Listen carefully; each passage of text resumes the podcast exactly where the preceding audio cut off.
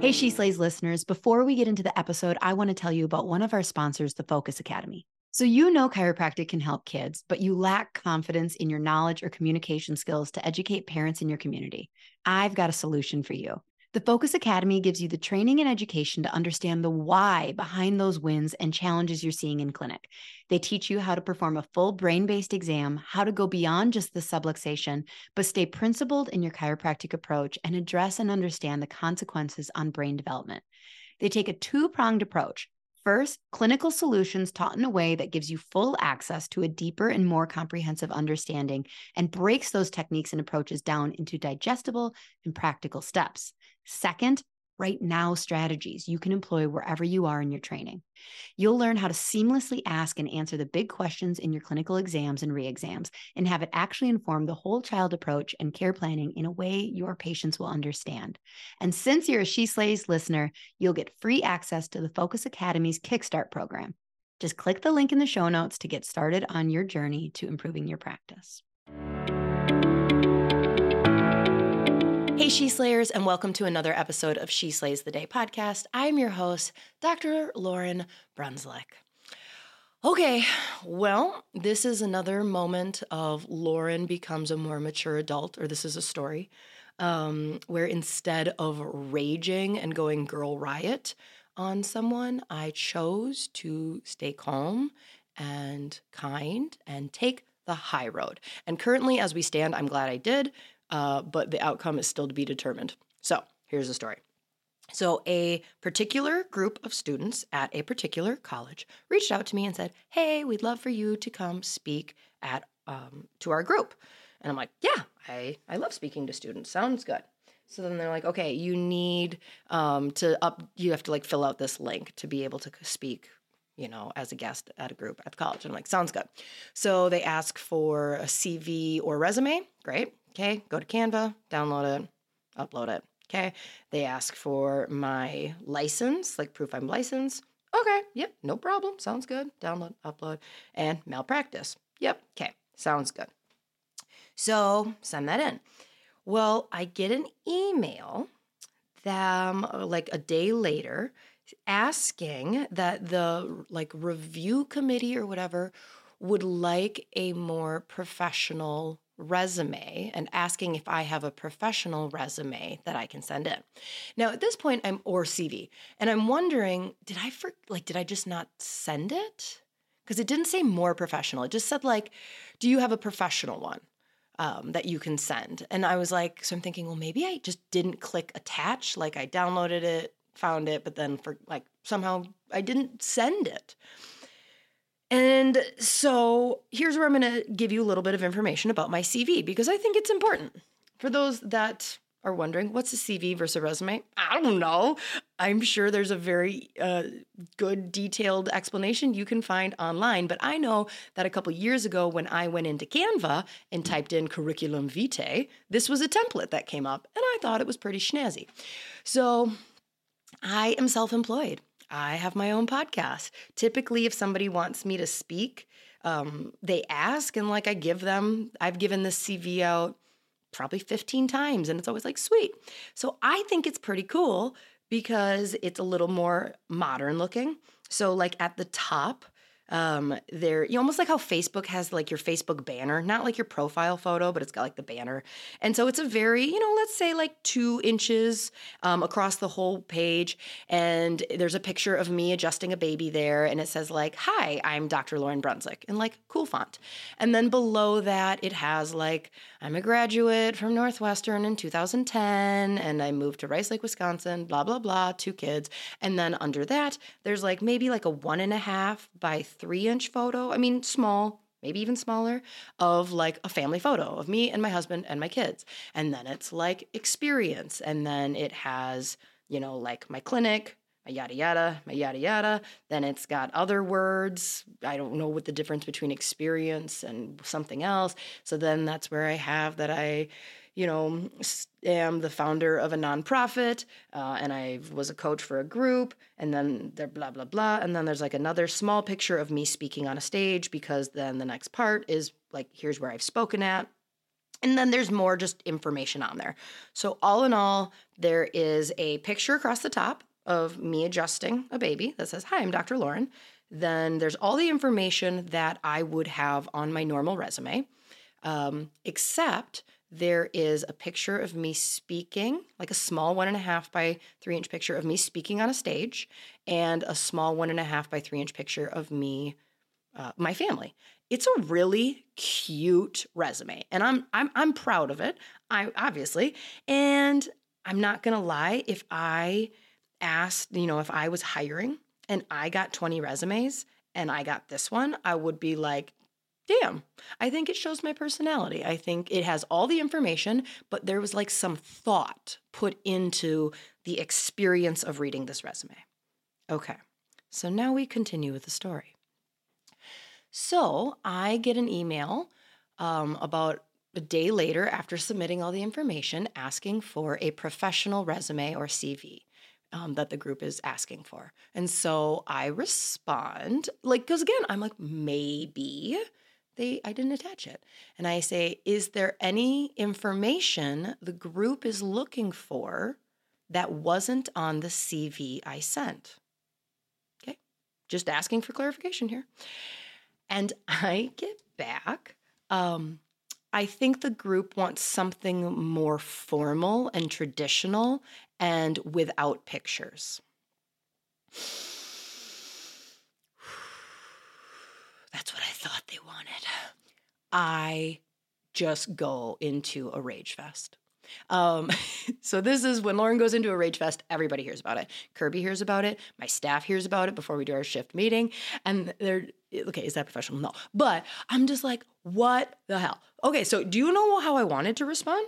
I wanted to respond with no, you're being ridiculous and old school by needing the information I sent you to look uglier on a piece of paper. What I sent you has all the valid information. I just made it look good and it made you feel uncomfortable.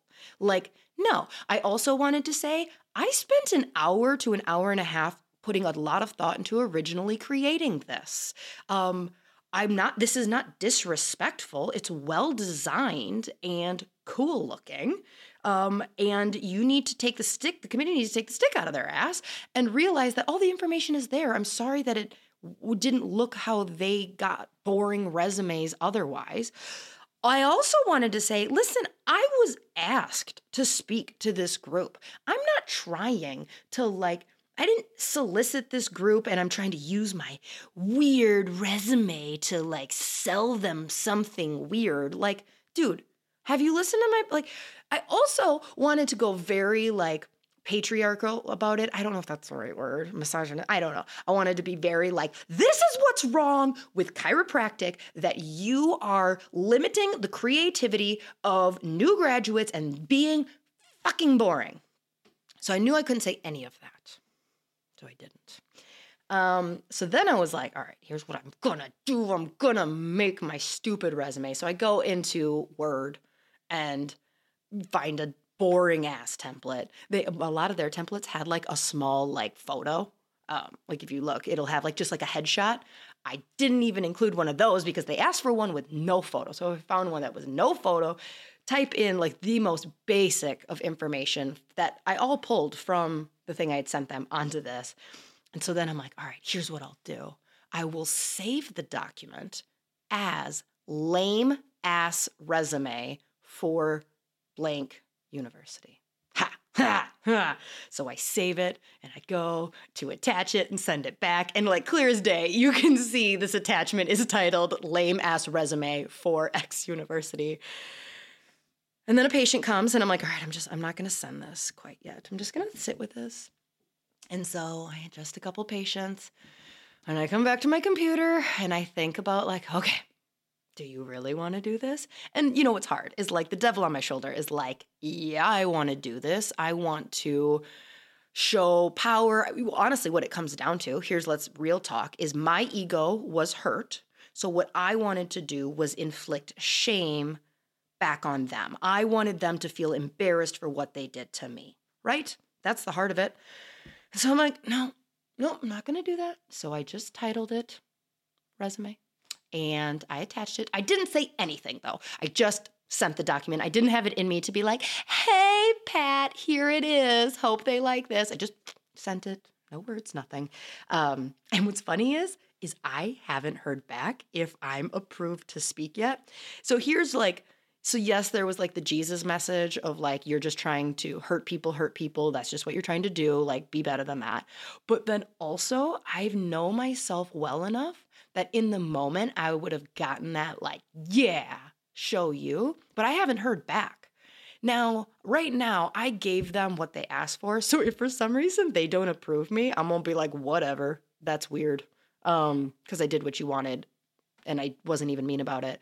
Um, but if I had been mean, you know I would be sitting here just riddled with anxiety and diarrhea that I overstepped. And now there's going to be like, I'm going to be blacklisted from speaking at this college and will never be approved because I got one line of sass in. So there you go. Story time with Lauryn, evolving out of the ego and trying to become a better person. But also, can we just all go ew to that like that college. Come on. All right. Let's do a listener highlight. This one comes in via the Instagram. Um, it's a DM from Matt Ottoman. I don't know if I'm pronouncing his name yet. Um, I or correctly. I've shared him on stories he i haven't been to this clinic but it seems really cool. He's working with like a pediatric pt he's a pediatric chiro i think it's really cool what they're doing their model. Um, and i would love to have a pediatric chiro on my staff just to be able to help. So you it's like called kin active kids. Go follow it because i think what they're doing is neat. Um, but he says that last episode about the pediatrician was great. So if you don't know what he's talking about, that is last week's episode when the pediatrician says no. Um, it's crazy the amount of PTs that send hate too. I guess it comes down to a lack of communication on our end, trying to change that. Um, so thanks for listening to the episode and supporting it and liking it.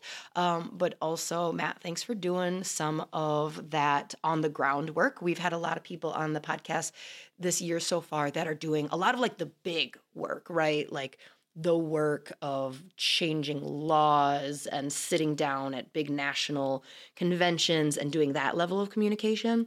Um, and I think that can be really encouraging, but also make a lot of us who are just doing our day to day small town clinic thing um, feel like we're not doing enough. And I, I think that this is just a prime example. The clinic he works with is awesome of just have like we have a pediatric chiropractor or pediatric PT who comes in as a patient.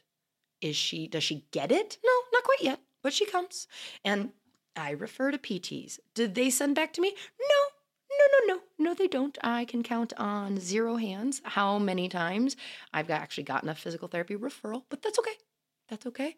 The pediatric physical therapist recently asked for research on ADHD and whatnot. So I'm like, okay, we are paving that path. So today's guest is was a fun conversation. Poor Kirby probably doesn't even know where to start because we just started talking about um, stockings, stocking stuffers. Sorry, not like like lady stocking like pantyhose. No, no, no. Um, we're two gals jabbing, but we're not uh, talking about pantyhose. Um, so you're just gonna, you know, enter the conversation with us. So, this is Dr. Margie Smith, and she's a chiropractor known for her clear, outgoing style of communication with chiropractic patients and doctors alike. Um, I bet you she's got a cool resume because she's got a very fun personality like me, and I bet her resume isn't boring. Or maybe it is because she sent in the fun one and then she just got squashed and creativity. yeah, you can tell I hold a grudge. Anyways, back to Dr. Margie. Uh, since 2004, Dr. Smith has successfully started multiple chiropractic practices and speaks in front of audience on how to run a low stress, high profit, low overhead chiropractic practice. Dr. Smith has a passion for not only helping her own chiropractic patients achieve better health and wellness, but also helping chiropractic practices transition into the cash based practice of their dreams. Um, she's got some really cool, so she refers to um, her practice style as the micro practice. There's some links below um, in the show notes. Go check it out. Just very, very cool lady. Very cool lady. All right, let's pray. Dear God, thanks for the ego. Um, I'm sure it serves a purpose. Um, but ju- I would assume the ego is like the Enneagram, in which it's not a box in which you gave us to live in, instead, a box for us to grow out of. Um, and that process of growing out of that box, that, that process of being able to look at, like, no, no, no, no, that's not, why, why did that show up? And learning how to respond with love and patience um, is is I believe your goal for all of us, all of us to evolve to this higher level of emotions and empathy. Um, and although I may not be quite there to the empathy for the college, I patience and um, pausing, pausing and eliminating impulsiveness and anger and the need to make others feel bad about themselves. So, thank you for um, self awareness. Thank you for self awareness that each of us is on our own journey of learning who we are and why we do things and why we respond the way we do and why we feel the way we feel. And the more self awareness each of us can have, the more we can really reflect on our actions and move towards uh, more Christ like energy, more Christ like action uh, here on earth while we're here. In your name we pray. Amen. Okay, so here is my conversation with Dr. Margie Smith. Hope you like it. I want to start every episode in 2022 with my guests just being like, So, what shit show is going on in your life? so, my yeah. day is pretty much entailed like moving my kitchen back into my from my dining room into my kitchen, nice. having my dog not poop on the my our 10 week old puppy not poop on the floor. Aww and then separating gifts to figure out who I bought too much for and who I bought right. Yeah. Right. The the tally system, right? Because yes. Oh yeah, my kids are old enough that they are constantly like, wait, she got five gifts, I got four gifts. Like I'm like, oh, but this one gift is like as much as these two gifts. Yeah. Like, ugh. how old are your kids? They are seven, nine, and 12. Oh, yeah. Those are like tally system ages. Dude, the worst is the fucking book fair at school, which they still have the book fair at school. I still have to go to the book fair at school. Like Scholastic has had like the monopoly on book fairs for like decades, right? No, so my, I know. My kids are like, Mama, the book fair is this week. We have to go. I'm like, but do we like you have Christmas do we, week? Do we really have to go? So then I was like, fine, I'll go to the freaking book fair. And my mom is visiting, my mom and dad are visiting from Chicago. And my mom's like, oh, I'll give them $20 each. I'm like, no, because we've done this before where they get money, but then they don't get the concept of like, well, your one $20 might buy this one book because it's bigger and it's more expensive versus then that sister got two books because she got two $9 books. They're right? just mad that she got two books. Right. Cause the tally, the, the constant like, you know, keeping tabs on stuff. And I'm just like, oh, here we go again. I'd love yeah. to say we mature out of that as chiropractor or as like adults, but I feel like just like still tallying our tallying nope. our shit. No, no, no, no. Oh yeah. I learned a long time ago to buy my own stocking stuffers because um because how many Christmases had to go by that like Mama, why didn't Santa bring anything in your stocking? You were so good, but you're such a good mama. It's like, oh, that's okay. And then now it's like, oh, Santa knew that I wanted these Kendra Scott earrings. That's awesome. Oh, yeah. Oh, yeah. And when you're an adult, stocking stuffers can get very expensive. Because they're small and tiny. And oh, look at that watch. Eye cream. Oh, I love it. Thank you, Santa. Santa. My girlfriend does that. And it's like a that is just like a money move. I'm like, I like I was like what, a year, a couple years ago. I was like, damn it, I like he didn't get anything in my stocking. She's like, you expect your husband to buy stocking stuffers? I buy my own for years. I'm like, oh, brilliant, great idea. And I bet your husband appreciates it. No, then he started feeling kind of bad about it. So there was one year, a couple years ago, where it was like double dipped of like where my stocking is like there's a bottle of Veuve in the stocking, and then like earrings and bracelet like shoved in like mama wow you got a lot of stuff in your stocking this year. I'm like oh i know. Boom in the stocking is like baller.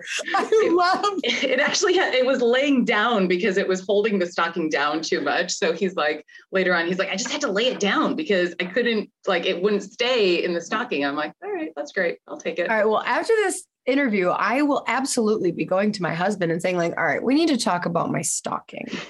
Uh, here's I what i heard Here's some suggestions and some what margie's done yeah. yes Oh, Margie. Okay. boy. well, you you got the question. I do. And I have printed the question. I have jotted down some potential ways that we can go. Because okay, so I'll read it just because our listeners don't have it. Um, but I'm so glad to have you on because I've actually been sitting on. Is there a time, a date on that question? That I, it's been a minute. I think I might have got. It's been two years. Oh. Well, now I'm embarrassed. I wish you would that out loud. December 19th. Well, this poor person is just like waiting, waiting.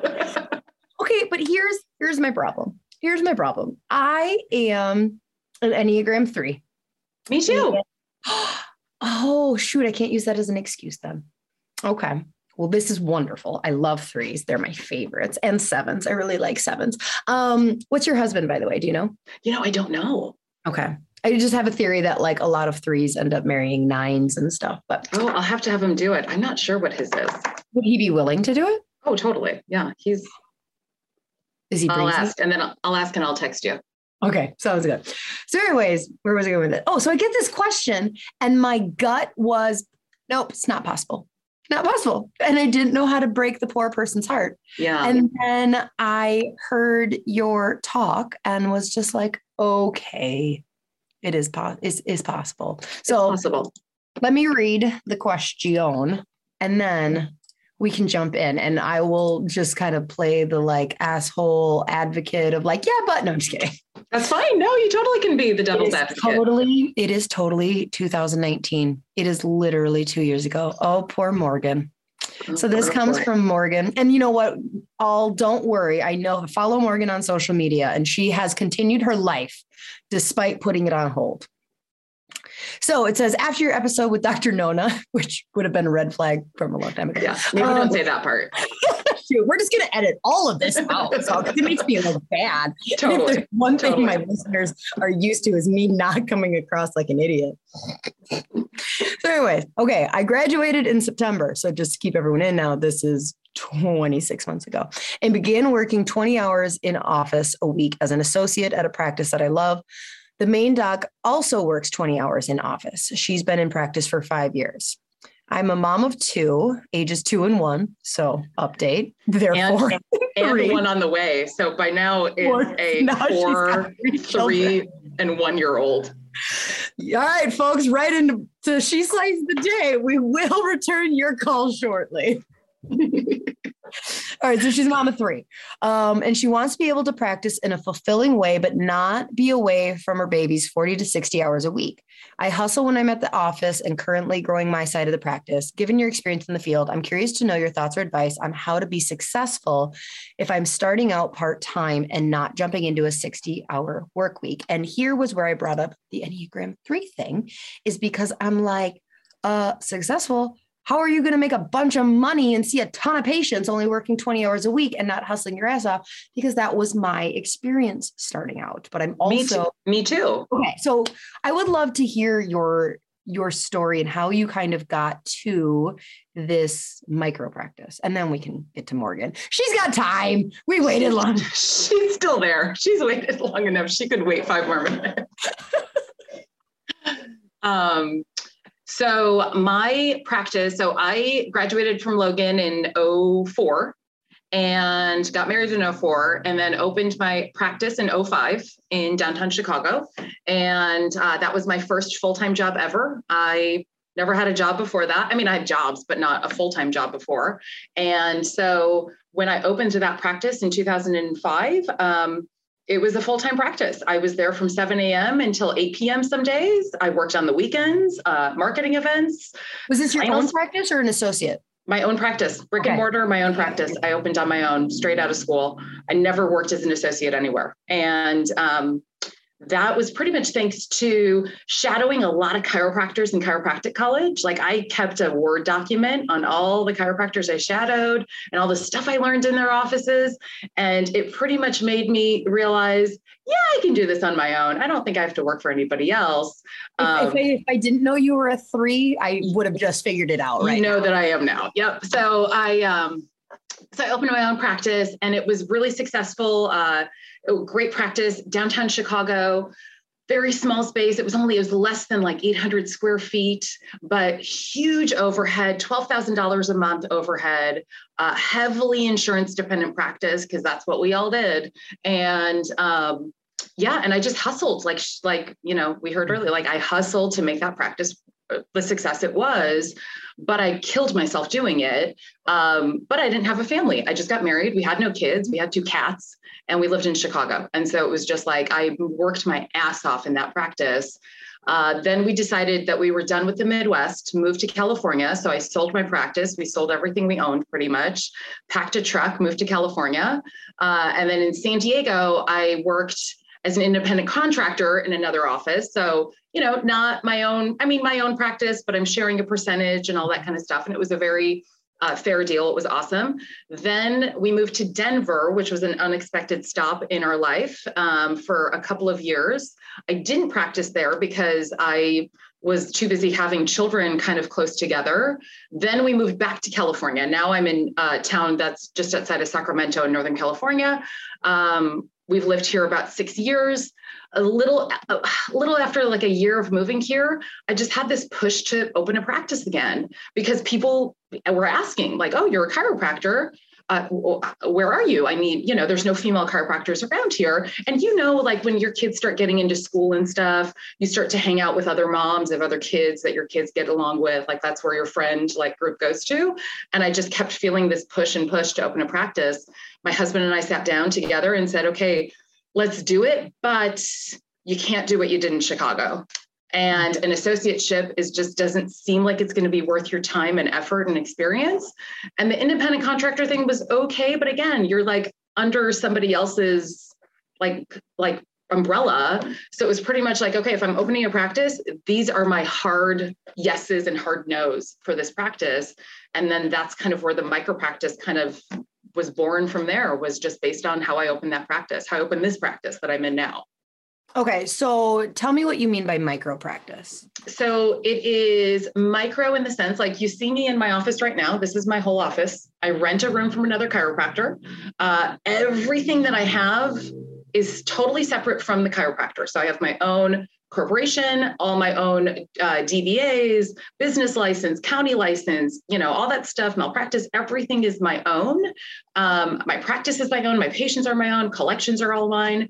But the micro is more like my stress level is next to none in this practice. Uh, my overhead is about $1,500 a month before I pay myself versus the 12,000 that I had to stress about every month in Chicago. Um, and just like like the profit the profit is like ridiculous like i easily cover my overhead if i adjust 30 people in a month well i can easily do that in like a day or two right now so everything else is just gravy on top of that okay so then is are you out of network I don't, yeah, I, I zero insurance. Yep, yep, yep. Okay. I are um uh I have, yeah, zero insurance. Um, I have like two Medicare patients left. I'm kind of phasing Who them out. Who yeah. doesn't have like two Medicare patients? I know, I know. I'm kind of, I mean, not phasing them out because it makes me feel, it makes it sound like I'm waiting for them to die, but I'm not. I, not, I promise I'm not. Don't die, don't die. Um, I'm just Micro not. practice a boutique practice? Pretty much. Yep. Okay. Yep. It's like a boutique style practice. Um, you know, like I said, we're I'm in like a chiropractic office, but my only obligation with the other chiropractor is paying her a flat monthly rent, right? Mm-hmm. And then covering whatever other expenses I have to have every month. And then everything else is just, you know, gravy on top. Okay. So how would you approach Morgan's question? Like so first off, I don't know if Morgan wants to stay the associate route, like a, a like a part-time practice, full-time success in a mm-hmm. associate route, or if she's considering going into her own practice route, right? So I've heard you do this on podcast. Yeah, yeah, podcast before where it's like, okay, well, let's say that you're going to stay the associates route. Okay, so then let's go down that trajectory of what that would look like. Let's say you want to open your own practice route. Well, the, here's the trajectory of what that would look like. And I pretty much would explain how I kind of created my own practice, the practice I have now, and how it can be a massive success for any mom of young kids. I mean, that's literally the story of my life right now. That's why I built a micro practice was to stay to be able to stay home with kids right i'm finishing this interview and i got to go home and pick up my or go to school pick up the kids right there's no there's no working until 6 p.m. Any, anymore. There's no working weekends like I used to, right? So the associate route, I mean, there are things that you could do in both that I would say uh, would work. The only question I would have, because you probably have more experience having associates, I've never hired an associate before, is you can chime in on, well, what should her um, plan look like? How should she be reimbursed to make it a success?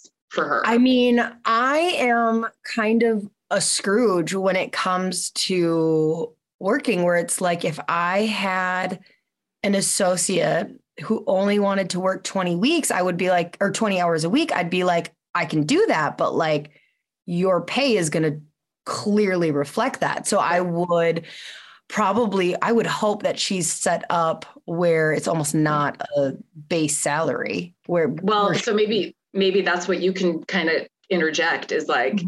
you know you've got the experience there. Because i i don't know. Like associateships right have like everyone has like their horror stories that they've heard about being an associate and how they get paid next to nothing sometimes. And so yeah so when you're 20 hours a week it's kind of like you know the other thing too is you know what and you're just half in it. So right. like this is this is this is where i struggle of like oh, you own your own business. You're your own thing. Right. You, you, how many hours a week do you work ish? Uh, about 20. Okay, perfect. So do you feel and okay, and this is my my my workaholic is going to show for a 2nd mm-hmm. Do you feel half in to no. your clinic? No. No. No, only because I I feel um, so. I look at the I look at what I've built. Right. I opened this practice. Uh, I opened my Chicago practice. It cost me about thirty thousand to open that practice. Um, I opened this practice with less than three thousand. Right. So already it was like, okay, this I think I can make a big success. As meaning like it's worth my time, effort, and energy. I am contributing to our family's household income, not just income, but the you know shit you can write off on a business all the time. Um, so it's it's a net positive for us for everybody and from the beginning it was always in the black i never had a month in the red in this business always because uh, it doesn't it doesn't take that much to cover cover the nugget yeah. right yep. so then when i look then i look at like years overall i look at my years overall so like my year in 2020 my collections in 2020 were 35% greater than they were in 2019, right? So, pandemic year, my business is 35% up. Holy shit. In 2021, now, my collections are up 98% from the end of 2020. Holy shit. I don't work that much more than I used to. Like I've always kind of worked around this amount of time. Um, so I don't, you know, am I making it? Am I making millions of dollars? No, I'm not going to sit here and lie to, lie to people that I'm just like killing it that way. But as far as like the impact I have for patients, the community, my own house, uh, like, yeah, I am thoroughly happy with it. Would I like to at some point? Well, and so there, then, you know, so me being the three, right? I, I have this practice, I have my great life at home, I have what I think is a good balance there. But then I see an opportunity to like, oh, I can help other chiropractors have this kind of practice, right? So the three created a whole other yes. business of a, um, a micro practice, which is a course, which is an eight week course that has content that people purchase, right? And I'm their coach along the way, etc. So, you know, although I'm not, like I said, I don't have I can see more in my practice. I just don't want to at the, at the moment because I also now have the side micro practice practice as well or business as well. So, you know, it's yeah. If I didn't so, have that, I don't know if I because at the end of the day, how much money can we make in practice if we are if I'm the person, I have to be here. How many people can I see within a week? Right? That cap is always going to be there for us, even if we get associates, right? we're always going to be capped out at some at some point. And so at this point, I'm kind of like, let me see what I want to in practice, but let me build up another business that can then be something that kind of runs itself versus having to only rely on my practice income. Absolutely. So let's assume that she wants to start a practice. Somebody wants to start a practice for and be in office 20 hours a week what are some of the like suggestions that you have to make that successful? My top suggestion is define your ideal patient because everything else kind of happens once you know who you are as a as a as a chiropractor, what you're good at, what your expertise is in, what you're like what did you get you know, continuing education in? What do you love? Do you love to work in sports or on animals or on babies, right? So define who your, your ideal patient is. Then say no to people. That one's hard. Oh, I don't know though, because it, it if, again, well, think about it this way. Think about it from this perspective. I have, I have such a practice. I have a practice that I don't need every warm body that's coming into my office, right? In Chicago, I needed those people. Those people needed to be there to cover my overhead. That's just, I mean, don't get me wrong. Of course, I mean, I'm coming from a serving heart of wanting to help them, but I needed them to cover my overhead. I didn't like all of them, right? And I mm-hmm. didn't get into this kind of business just to like clock in nine to five. I wanted to get into this kind of a business because I love connecting with people. I love being with people that I mesh with, right? And so I found it found myself having a practice like, you know, kind of half and half. People I loved, and then people I saw in the schedule that I was like, oh shit. Uh, fine, right? And so you just kind of deal with those. Now I, I don't have any of those people anymore. I only have people that I, a lack of mental drain too. Not Absolutely. only physically exhausting your body, but like those people are mentally exhausting. It's always the one who comes in late. They're the last patient of the day who just won't shut up and you just want to leave, right? Like those people are just like, all right, bye Doris, I gotta go. Like the police are gonna call me soon because my kid's sitting at the school sidewalk by themselves. Like I gotta go. Right. So um, so I say no a lot to people, but I don't say it in like, no, I can't take you. No, it's more so in a, hey, something within the conversation with them as a new patient over the phone, something was a trigger to me that I was not the right person for them, right? Whether you don't it, say that to them. I don't, I do sometimes. I do say, I don't think I'm the right chiropractor. Oh, I thought you were going to say there's something that you said that triggered me. I was like, oh my God, I just pooped my no, pants. No, no, no, no, not trigger. well, you know what? You just brought up some PTSD for me. And uh, no, in my, in my mind, this is the real that's yeah. going on in my oh, mind. Yeah. Something yep. in the conversation was like, this person's not the right fit for me. I'm not the right fit for them, whatever the situation might be. But then I do give them like another place to go. I just don't leave them abandoned because I do think that everybody should be under chiropractic care, but I believe that I'm not the right chiropractor for every person, nor is the every person the right patient for me based on my life, right? I have people who want to get adjusted at six o'clock after work sorry, Dan, it's not going to work out with me. Let's just let me find you. I do know these chiropractors who do have those hours. And I think you would be much suited there because I think you're going to need this much care that I can't provide for you because I don't work that late. Right. So there are things like that, or there are things where it's just like the clinical wheelhouse is not mine. Right. I don't like working on extremities. I don't, you know, I'm not a like just pop in, you know, I just want to get cracked kind of chiropractor, right? People are on a plan with me for the most part. It's not the like, hey, just I just want to pop in so you can crack my back. I'm like, ah, that's like a chiropractic swear word. And we don't like that. And oh, I'm so sorry, right? But they'll never say it again.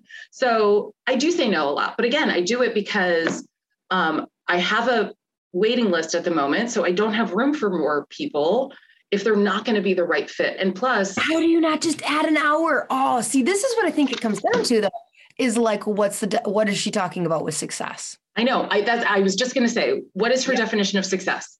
And I think mm-hmm. everybody's definition is much much different. Mm-hmm. And again, I would I add hours where I can, but like at the I like I do I literally maxed out with the hours that I can add without me starting to lose my mind and yep. everybody feeling it. Yeah. And so I think that, I mean, that would be one of my biggest pieces of like advice on it of like, I believe that you can be successful doing anything. So is it possible to be successful working 20 hours a week? Absolutely. As long as your view of success aligns with that.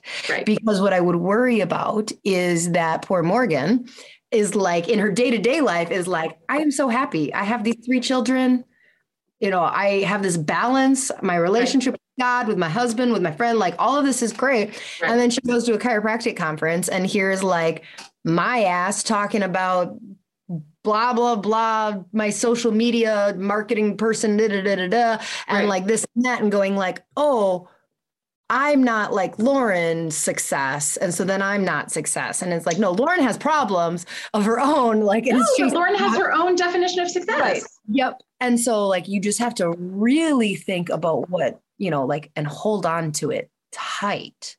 Right. And I think from that too, just holding on to that tight, learning from the people who maybe aren't your same success definition doesn't mean you still can't learn from them, right? I never thought that I would have a 500 patient a week practice. I worked in one of those. Actually, I covered a chiropractor's office once in San Diego.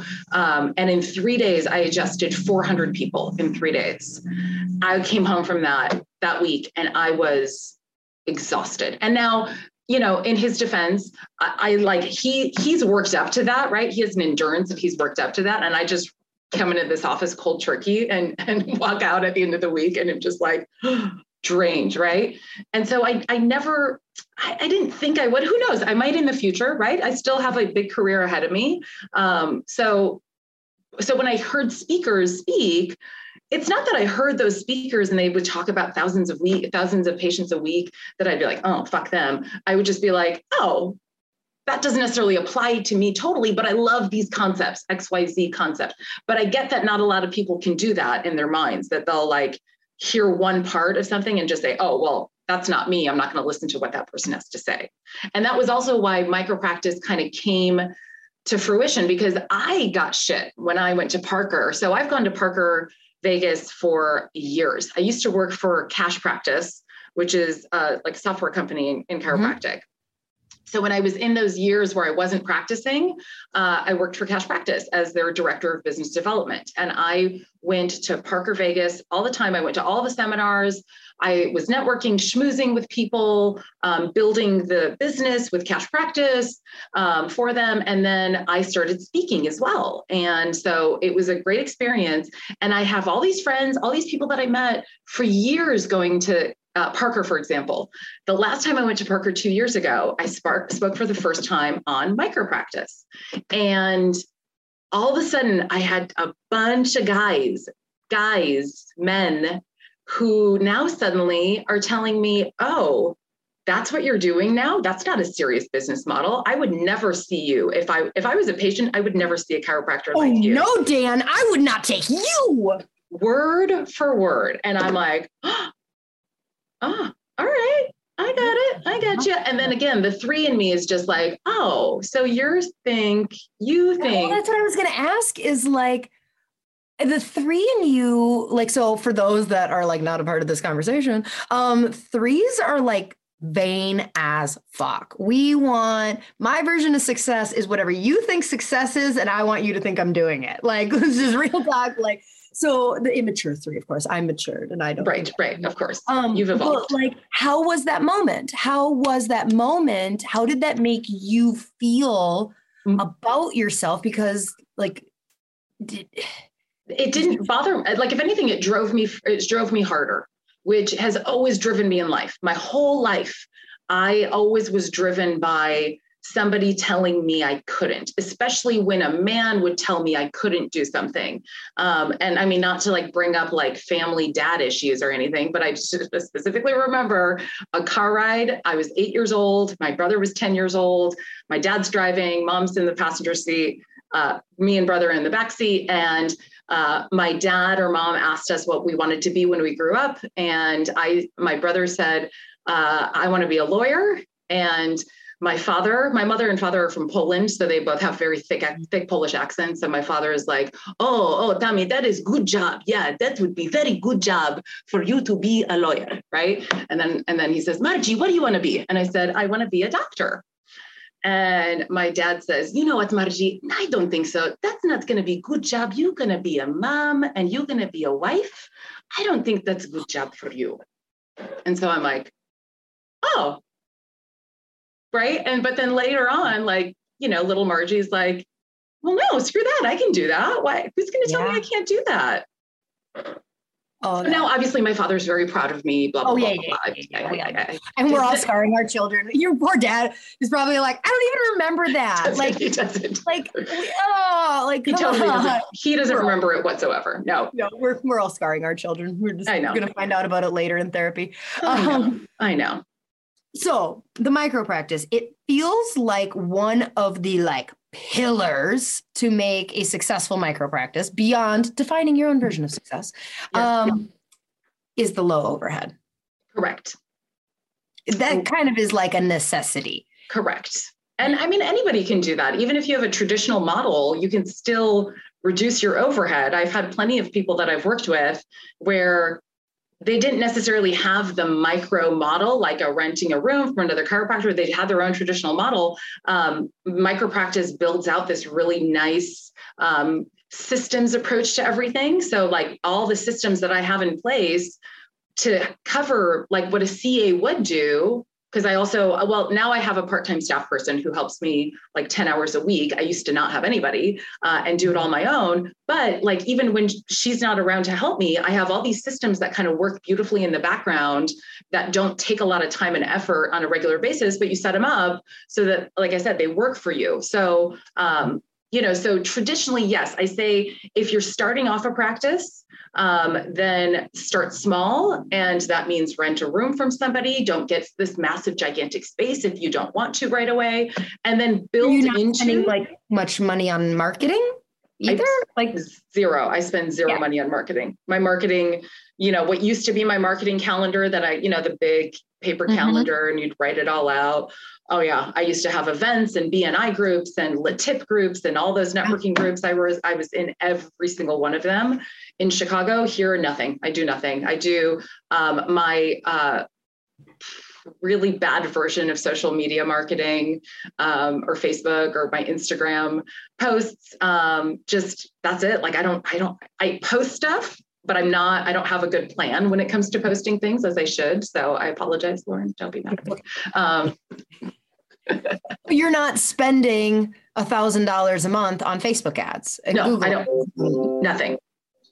Right. And so, yeah, because you're not you're not trying to fill 40 hours a week. I mean, Right. it is one of those things where it's just like at this certain point. So I worked by myself until I think about 50 patients a week. Right. And then the profitability just went out the window. Like since then, 10 and a half years ago, it has been this treadmill of like, okay, well, now I need to hire my first CA. Well, now I need to see more patients just to break even right. to cover that CA. Right. And now I need another table to see the number of people that I needed to see. So now, I, and then I need to move into a slightly bigger space. Right. And now all of a sudden I need to, uh, now I'm going to start marketing because I moved into a bigger space. Right. And then I need another CA. And so I feel like the last 10 and a half years, I mean, I'm definitely making more money than I was at 50 people a week, but Right. it was just kind of this moment where we, um, built a beautiful building. Oh my gosh, it's we finally um, bought and built, and it's gorgeous, and it's my dream. Um, and we did a parking lot. I can now like eye up how much a parking lot costs because I've done it three times. Um, nice. So the first parking lot cost about fifteen thousand dollars in Wisconsin money. That's nothing in your money over in California, Wisconsin Yeah. dollar. Is that like is that like Canadian? What is that? right? it's like real money compared to like California. So um so we move in and within like 2 months it's very apparent the parking lot's not big enough. So we needed to buy the plot of land next to it and pave it. And so it's like well great cuz never in my mind was it like well what if you just didn't see that many people. But no, it's like, no, no, no, no. Now I need to see 60 more people a week. And so it's just this like thing. And so it really comes back to that like defining success and being okay. right. Okay.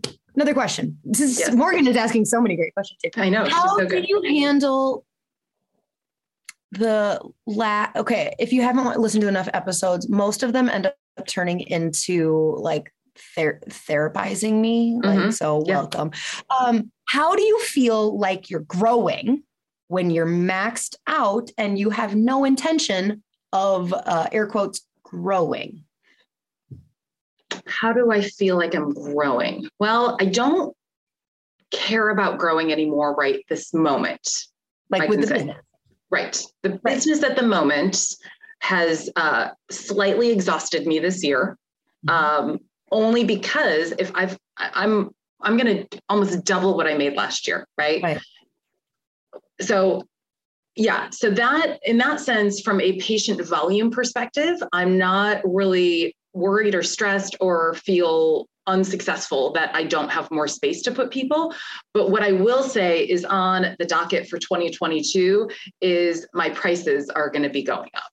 So, um, you know, supply and demand. I mean, Yep. if this is this is what's happening, I am increasing my prices. Um, and so, from that perspective, if I do nothing else and see the same volume, uh, you know, see the same volume of maxing out my schedule, then I'll make more money in 2022.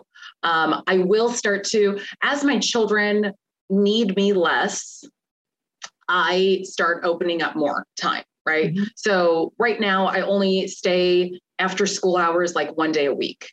I probably will start staying a little bit longer or, or maybe another day in the week just to like, again, add more time. So as I can add more time in the near future, I will, but I just don't want to right now at the moment. Yeah. So It's great. It's great. I this is this is very helpful. This is very helpful for Morgan. This is very helpful for me. Okay, so beside okay, so I've heard clean systems. So ideal patient, say no to Yep. people, clean systems, um, have some sort of a social media website kind of situation present and make sure that that communication is congruent everywhere. So again, like the people with like the knee problems, like aren't really even calling me anymore because they read read my website, they read everything, and they're like, I don't think she can help me with my knee. And I'm like, you're right, Jack, I can't help you with your knee. Um, and then I would say the other big way that Why I is it always so funny when you name them? It's just you can picture the Dans and the Jacks. You could picture them. Doris. I Doris. know. Doris. Damn it, Doris. Um, no, I'm kidding. Uh, and then I, so when I first started this practice, okay, so when I had zero patients, right? How do I, how did I make, how did I get patients in the door? So I started um, social media. I had my website. I started my Facebook group or Facebook page. I started adding friends to it. I started kind of just like letting people know in the area, hey, I'm starting my practice. And I did that before I actually opened my door so that on day one, I already had patients scheduled, new patients scheduled. Um, then I started um, finding other business people that I can connect with as power partners, right? So if I have my ideal patient and there are, you know, a woman between the ages of 20 and uh, 50 and all these things like that I define out, um, one of them was obviously prenatal, right? So I start speaking with and meeting with all the midwives in the area, all the doulas, all the women who do placenta encapsulation, anything associated with natural childbirth or uh, pregnancy, I start meeting with them and networking with them and saying, Hey, I've got this great website of my practice that I'm building. I'd love to add you to it as one of my partners. Would that be mm. okay with you? And like, no one said no to that question. And then they are like, well, yeah, could we add you to our website? Yeah, that would be great. Thank you so much. And then suddenly I'm getting calls from these people's clients, right? That's because cool. now I'm that chiropractor, you know, in the area. So that and was so how- many new marketing people get that just at chiros get it ass backwards where they reach out and they're like, Hi, I'm a new prenatal chiropractor in the area. I'd love to grab buy you coffee and tell you about mm. what services I provide. And then like as like somebody who's like really busy in practice and like doesn't need you're like, would you? mm-hmm. Great. That I would love to hear about you. No, no, I just, uh, well, because it turns into again the difference between a like the fear, like oh my god i'm not going to make it mentality and so then you make bad decisions when you're in that mindset versus the like okay you know my overhead's not that big. I don't have to stress that hard to make it. And then you have a little bit more room eh, i feel like in my practice model to make mistakes. Because if something didn't hit right? With like whatever, like a social media post or something like that. It's not going to kill me because I didn't spend any money on it. You know, I'll just remember that in the future. Like people don't like to hear about whatever it was I posted, and that's fine, right? Um, so yeah, so that was the biggest ways that I built my practice initially was um, social media, my small social media presence that I had, and just starting to connect with other business owners in the area who had, you know, like, you know, the same ideal patients, but we did different things. We're in different lanes. And then from there, it was all patient referrals and constant speaking on the nervous system, how that connects to your overall health and wellness, sympathetic, parasympathetic, right? And all the things that a lot of chiropractors don't talk about is where people became extremely drawn to me like, oh my gosh, I heard that you help with just overall health and wellness, not just back pain. Yeah, I do. Great. Can I come in? Yeah, that'd be great. So I found that to be a different thing too that set me apart from other chiropractors in the area. Oh, absolutely. Um, so with the micro practice model, it doesn't sound like it has to be so it is cash, not insurance, but it doesn't have to be long appointments. No, no, not at all. My patient appointment. Well, I think that's a big difference between the boutique. When I've heard like oh. people describe the boutique, right. and I'm saying it sassy, and I don't know why. I went into boutique. an accent. I don't know. It's the time. Um, when people describe the boutique, I feel like there's very this like I spend a lot of time with them and am compensated appropriately. And I hear like, okay, so you spend a half hour and you charge two to three hundred dollars. You know, like, yeah. okay which is a whole new model. It's fantastic, or not new model, but like it's a whole new model. But like yeah. you, I mean, I could be air quotes high volume, or I guess it wouldn't be number of people, but like I could work 20 hours a week and still right. see two patients every five minutes like I like to. Yeah, absolutely. I um so the so I don't I don't know how it compares to how traditional offices or how you do it, but like I will say I spend a ton of time with my patients the first two visits. Like yeah. a new patient appointment, about an hour. Reported findings, about 45 minutes. And it's like this very thorough investigation mm-hmm. initially. We're going to sit down, we're going to talk about your whole health, your whole health history, what your goals are.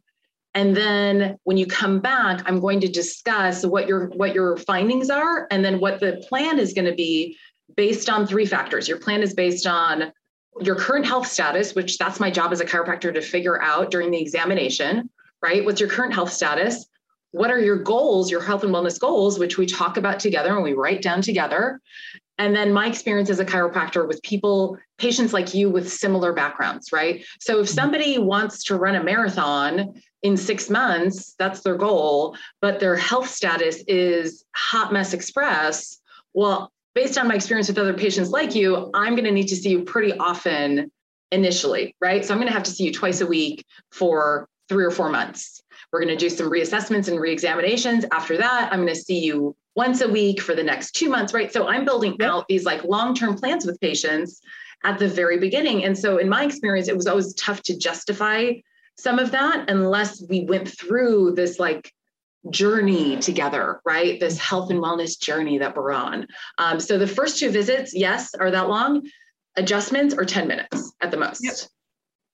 Yeah. And even now, the days that I have my staff person here, I've actually reduced the adjustment times and I can see more people because she handles so much more of those details. So I am like less than that now with the days that she's here. So mm-hmm. obviously you can see how you can see more people, you know, still in the times that I'm in if I start just getting a little bit more help here and there. Right. So I like this.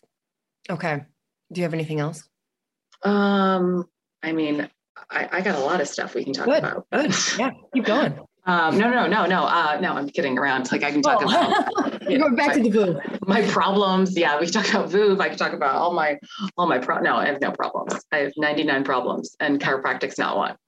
um, so yeah, no, not I mean, I think it's a great I mean, I feel like we're done. Like I feel like we're done. Can we just I know wrapping that up. Morgan, you did Morgan, you can do this. Morgan, let us know how your life has been over the last few years. Can you call? Can you call in? Uh, can you call into the hotline and just let us know what's going on with you? Because we're, we're kind of worried about you. We abandoned yeah. you for two years. Um, I was waiting for divine timing for the right guest it, it's this is the two year anniversary of um, Lauryn ignoring you. So let's just say it that way because it is in two days. It's the two year anniversary. oh my gosh! And this episode won't air for a month, so it's going to be even worse. okay, so in summary, yes. yes, it is possible. Yes. Low overhead. Yep. Say no. Yep. Say yes to the right person. Correct clean systems, which I don't necessarily know what that means. Can you elaborate that just real quick in the summary? Um, clean systems means doing stuff in the back end that you don't have to do every single time a person's coming into the office. So schedule wise, I don't sit there and schedule people every single time they come into the office. Mm-hmm. I have a system on my on my website that's connected to my schedule. Get online, schedule yourself early and often because you know the schedule fills up. And so people are like on there, like like scheduling themselves out weeks and weeks and weeks and weeks oh, and weeks because they just know I get full. Right now, like the people that have been with me for this whole practice time are like, we're really proud of you, Dr. Margie, but man, it's getting tough to make an appointment with you. I'm like, I know. I always and I always tell people too, hey, you're my people. I have I always have like appointments hidden that might not be visible online so always let me know. You could always reach out or just show up and I'll try to make work it in. I it always works out, right? So scheduling is a big one that I take care of. Payments are another big one. I'm not sitting here swiping credit cards every single time a person comes in. Cash practice I, change that. Yeah. I saw 15 people today. I didn't take a credit card from anybody. I got it online. It's held online. My assistant Lauren runs the credit cards at the end of the week for me. And there we go. We're done with that. So credit cards, uh, payment scheduling, uh, and then advice I can't tell you how often I found myself saying the same thing to people over and over and over again. Different people are asking me the same thing. Hey, mm-hmm. what pillow do you like? Hey, what recommendation do you have for this? Hey, what about this? So then I created this page on my website that is my resources tab that I constantly send people to hey what's your favorite pillow? Hey i've got two that i really like. Go to my resources tab. Uh, you can find a section on pillows and you can see which one you like. If you want the one that i have to order for you just let me know next time. Boom go. And it's just kind of like more in their uh, yeah. their responsibility versus like me later having to write it down for them. Oh let me get a post-it note and write this down for you or email you later. they just wanted to talk. Like they, they weren't necessarily going to buy the pillow Right. Like, they just, they just, because Doris has nothing else to do. So she's just milling around your office. Um, so those would be, I would say, the top three ways I make things very clean and super efficient because I don't waste any time with people in the office to talk about like, like unnecessary stuff. Now, don't get me wrong. If they want to talk about sports and weather and well, yeah, that's fine. We can chat for a second. But I'd rather spend the time talking on chiropractic, the nervous system, how it applies to their health and wellness, their subluxations, et cetera, et cetera. And I think too, one thing that I would add about the ideal patient not saying and saying no to people, when you have a practice filled with the people that you love, mm-hmm. that's all they refer to you are the same kind of people. So they don't mind being on a wait list that is about two or three months out right now because they're just like, no, I just want to get, I just want to get in the practice, whatever I have to do. I had one woman come into my practice a couple weeks ago. She's pregnant. And so she's a new patient and she's, oh, I'm so glad to have gotten into your practice. Since I'm in your practice, will my baby automatically also get into the practice or, or does the baby have to go on the wait list? I'm like, baby on the wait list now?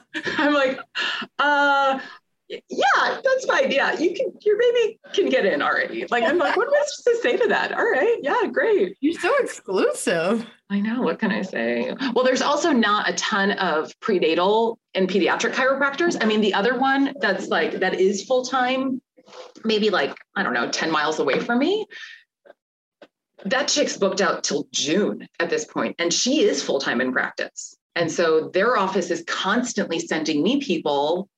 Oh yeah, doctor, you know, so and so said that we can see you earlier, and I'm like, no, not. I mean, yeah, maybe in March. I don't know right now, but um, anyway. So that's where I would go with like those. Is like you have a practice of people you love. That's all you're going to build and grow, and it's just going to turn into this like beautiful place that you love to go to every day. I love it. Okay, so can you please tell people your clinic website because you've referenced it a couple times, and I really want to stalk it. Yes. Um, my clinic. Then, okay, go ahead. And then I wanted to know the micro practice. So, like, if people want more information on the micro practice, where do yep. go? Yep, yep, yep. So the clinic website is granitebaychiro.com. So G R A N I T E B-A-Y-C-H-I-R-O dot com. So that's my clinic website. Um, my Instagram is at Dr. Margie Chiro if you want to follow what I post on my Instagram pages with uh, on my clinic. And then micro practice is uh, www.themicropractice.com. Um, and that's where it talks all about um, like what the micro practice is about, some people who have been clients who have worked with me and their experience with it. Um, so that's where you can find more info there. Awesome. Awesome. Well, you're welcome, Morgan. You're welcome, Mar Margie. Margie, what you it's Margie. Correct. Yeah. Okay. Yeah. You've said it like five times since you've already said it like a million times. In the end of the episode, I decided to forget. Um, we've solved we've solved it we've solved all the problems so i think we've solved everything yep i think that we've solved a lot like world problems in this in this um, episode and stocking stuffer problems stocking stuffer problems are like the number one i mean we could have ended right there because that was like that's a that's a money tip right there for any husbands possibly listen, listening get get there are some boys who listen there get, uh, get get get your girl a bottle of bottle of Veuve and christmas is done oh baller move. That is. Um, and then if there's anything else you've learned, She Slayers, is that you can write in and sometime in your life, I will answer your question. maybe, maybe at some point. Maybe I don't know. There's no. There's like all these people being like, she hasn't answered my question. when you say I'll get back to you, we'll get back to you as soon as we can. It might be. It might be a decade. Oh, okay. She says, go um go stalk her. She's amazing. She's entertaining. Are you gonna be at Parker? I am going to be at Parker. I am speaking at Parker again this year coming up. So I'm pretty excited. Are you going to be at Parker? Okay, so the day started with me having no intention of going to Parker, but coincidentally, I had three interviews today, which is more than I normally have. And every single one of you is going to be at Parker. And I'm like, well, now I have FOMO. Hmm. Sherry McAllister was like, let's go grab a drink. And I'm like, shit, I want to do that. The three yes. needs to go do that. Yes, you should come to Parker. I mean, the Parker that you was once like decades and decades ago. I mean, I've only been going 17 years, but and I haven't gone every year, but like the Parker when I was in college is like it's not the same Parker anymore, right? It, like Parker in college was like 10,000 people, just like mega people on the stage, right? Now it's not as it's not as huge, but I feel like it's much more uh, like much more worthwhile going. Like the speakers are always awesome. The events are always great. I mean, clearly you're speaking. I mean, obviously they're doing something right. They keep asking me to come back. Um, but no, uh, no, I'm extremely like the first time I spoke on Parker's stage, I think it was five, four or five years ago when I spoke and I was working at Cash Practice. I, I started crying um, at the end of my speech, just saying, you know, when I, the first Parker I went to, I saw um, Jack Canfield speaking um, from stage. He was the keynote speaker at that Parker, and it was 2004. I saw him speak, and I looked at him on stage, and I was like, man, that would be so amazing to do someday. I would love to get up on stage and speak in front of this many people. So when I finished speaking, I said, thank you so much. This has fulfilled a lifelong dream of mine. And then boom, I start crying. And then as I'm crying, the people in the audience, I could see all their faces in the audience, and they give you that like that like oh oh oh oh that's so sweet like you know like we got you girl. Like they were all like very supportive of like this woman crying in front oh, of them. But yes so awesome. come, so come to Parker. We'll have a blast. We'll get like a little you should get like a oh go to Parker and then you can have like maybe a little she slay podcast uh, meet and greet, right? Because I bet a lot of people haven't met you before in person. You're like a celebrity when they see you at events, right? It's creepy. People know me and I don't know them. And then uh, what's hard is I have like facial blindness. So, like, I will remember you now. But, like, prior to this podcast, if I saw you again, I'd be like, hi, I'm Lauryn. And you'd be like, we totally met. I'm like, oh my God. I got your Christmas card. We know each other, right? Um, no, but you should totally do that. You could have like a little like she slay like cocktail hour and Ooh. invite everybody from like the podcast to come. You are such a three. Oh my gosh. You are such a three. She's like coming. I like you. I like you a lot. I'm telling you, I've done, we did that in, we did that the first year I worked at Cash Practice I literally started cash practice in October and we were planning Parker. And I'm like, why don't we have a party? And they're like, what? What do you mean? And I'm like, let's have a party for all of our members, our clients at Parker. And they're like, oh, that's a great idea. And that party started off all the parties at Parker with cash practice every year. They would do it. It was always this massive, huge hit. Oh my gosh. So, yeah, I'm all about like, well, let's just bring people together. And like I said, you're the celebrity behind the microphone before the, behind the podcast microphone so bare minimum you and i are going to be in the bar and you guys can come find us the, give the people what they want lauryn and that's okay now i'm getting embarrassed He's getting turned seven shades of red. Like, okay. they see, they hear you in their ears all the time every month. They just want to see you in person, just a little bit. Yeah. All right. Well, I'll talk. I'll talk to the curbster. We'll see. We're going to Mexico in in February, but I feel like we should make this happen too. Okay. Well, talk to me later, and we can arrange some kind of a joint kind of get together event. Sounds perfect. And good okay. luck with your stockings. Yes. Yes. Well, thank you too. Good luck with your future stockings as well. I can't wait to hear all about it. All right, She Slayers, um, go, like I said, go check out Margie. She's amazing. And I am sure that your course is awesome and just full of so much information. So, Thank all you. right, until next week, bye. Bye. Hey, She Slayers, are you looking to get your team off the phone and streamline your front desk so you can spend more time doing what you love? Sked has exactly what you're looking for. They will automate all your appointment reminders, missed appointment reminders, reactivation campaigns, allow you to have two way texting with your patients. Plus, they have a very cool app that your patients are going to love. The app alone saves chiropractors tons of time because it gives patients the flexibility to move appointments to a time that works better for them. Don't worry, you won't lose control of your schedule because you'll have access to all the parameters that keep you still in control. Plus, there's overbook protection, so your schedule won't get out of hand.